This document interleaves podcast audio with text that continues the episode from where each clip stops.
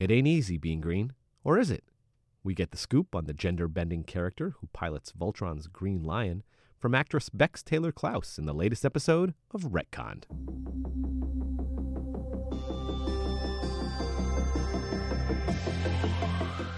Hello, and welcome back to another episode of Retconned, a podcast of assorted geekery. I'm Rick Marshall, and today we're activating the interlock and connecting the dynotherms for a chat with actress Bex Taylor Klaus about the animated series Voltron Legendary Defender, or more specifically, Pidge, the gender bending character she voices in the hit show.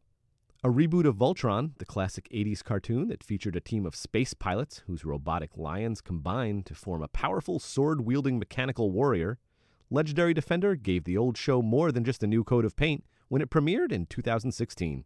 Along with updating the animation, Legendary Defender reinvented many of the characters and concepts of the Voltron universe to take the sci fi saga in new directions. One of those changes involved Pidge, the spectacled, diminutive pilot of the Green Lion who went from being a young boy in the original series to, spoiler alert, a teenage girl in Legendary Defender. The gender change up for the character was revealed midway through the first season and inspired no small amount of discussion regarding the importance, or lack thereof, of gender in pop culture and the way movies and television can and should handle such plot points. With the fourth season of Voltron Legendary Defender now available to stream on Netflix, we talked to Taylor Klaus about the responsibility that came with portraying Pidge, why Legendary Defender is succeeding where so many other reboots of old shows have fallen flat, and the place she's earned in the geek scene with recent roles in the Arrow and Scream television series along with Voltron.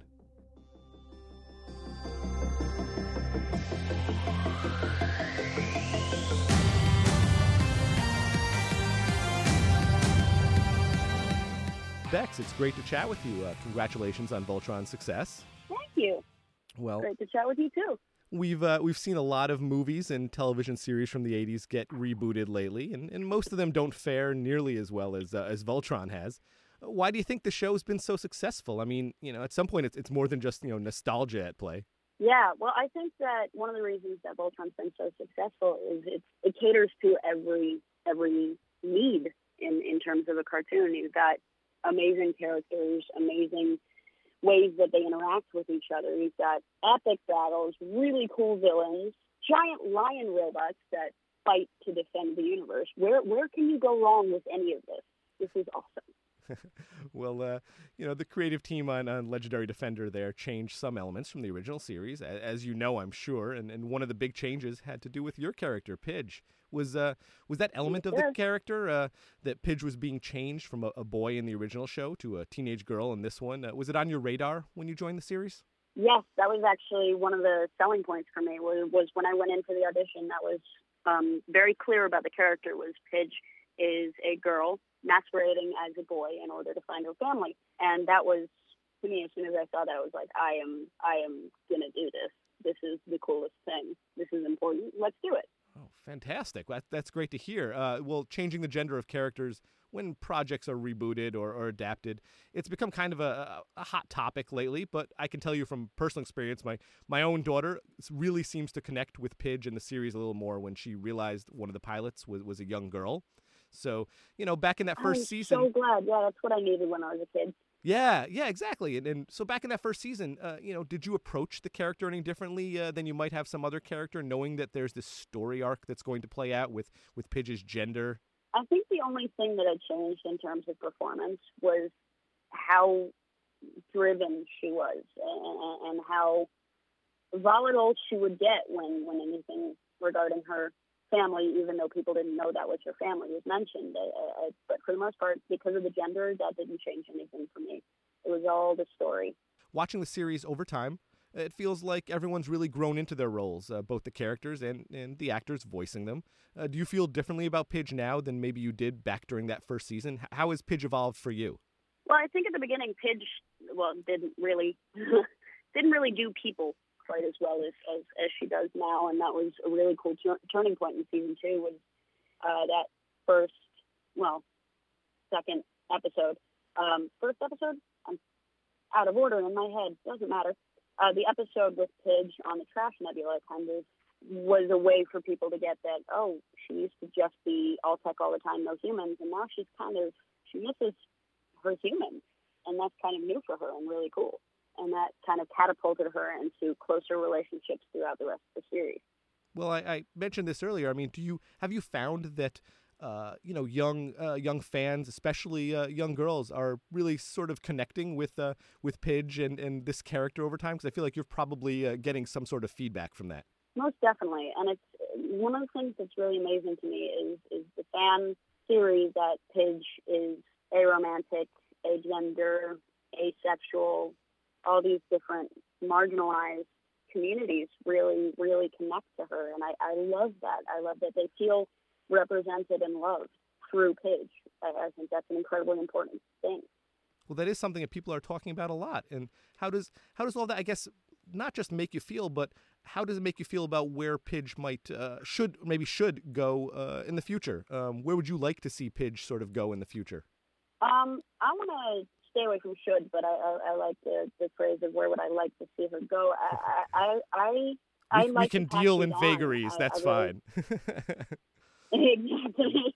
No, it's just I, I like the path that she's on. She's really really determined to find her family, and now now she's gotten a little taste of it. I think that that's Voltron and family are going to really really be her her everything for a while. And so, you know, identity, gender identity, sexual identity, that's all going to take a back seat. She's also very young. She doesn't have to figure any of this out right now. So I think that I'd love to just see Pidge going down the natural path that she's on and, and, and taking it as it comes. And so if, if gender and sexuality becomes a thing that she feels she needs to tackle, by all means, that's a thing that should happen. She should tackle it, but not until she's ready.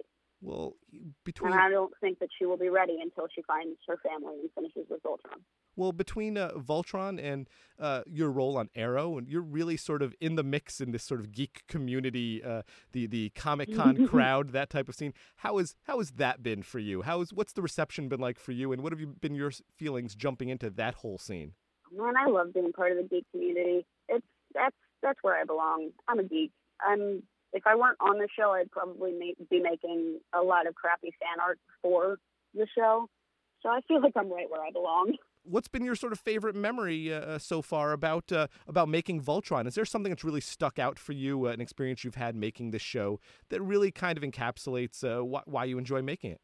There are so many times just in the booth where there are several of us in there on one day, or even all of us on rare occasions will get all the paladins in there, plus you know, including the princess and Coran and just everybody's there on those rare occasions. And it's just the best day. We're doing what we love with people who are wonderful and talented.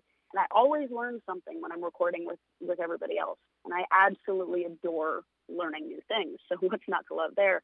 But there's also, uh, aside from like the actual making it part, which is my favorite part, there's also this one memory that sticks out of, of a young girl bringing me a rover for me to sign um, at my first appearance after Voltron dropped.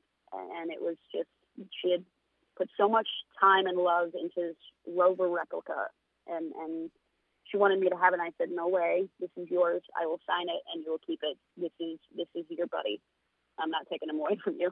Wow. That's, that really must have kind of made it hit all hit home for you. It really did. Well, thank you again for talking with us, Bex. I really appreciate it. It's been great sort of getting your uh, perspective on, on Pidge and Voltron and, and all the issues surrounding the character. Uh, it's, it's been very enlightening. So, mm-hmm. congratulations on the success of Voltron. Thank you. It's been a pleasure to be here.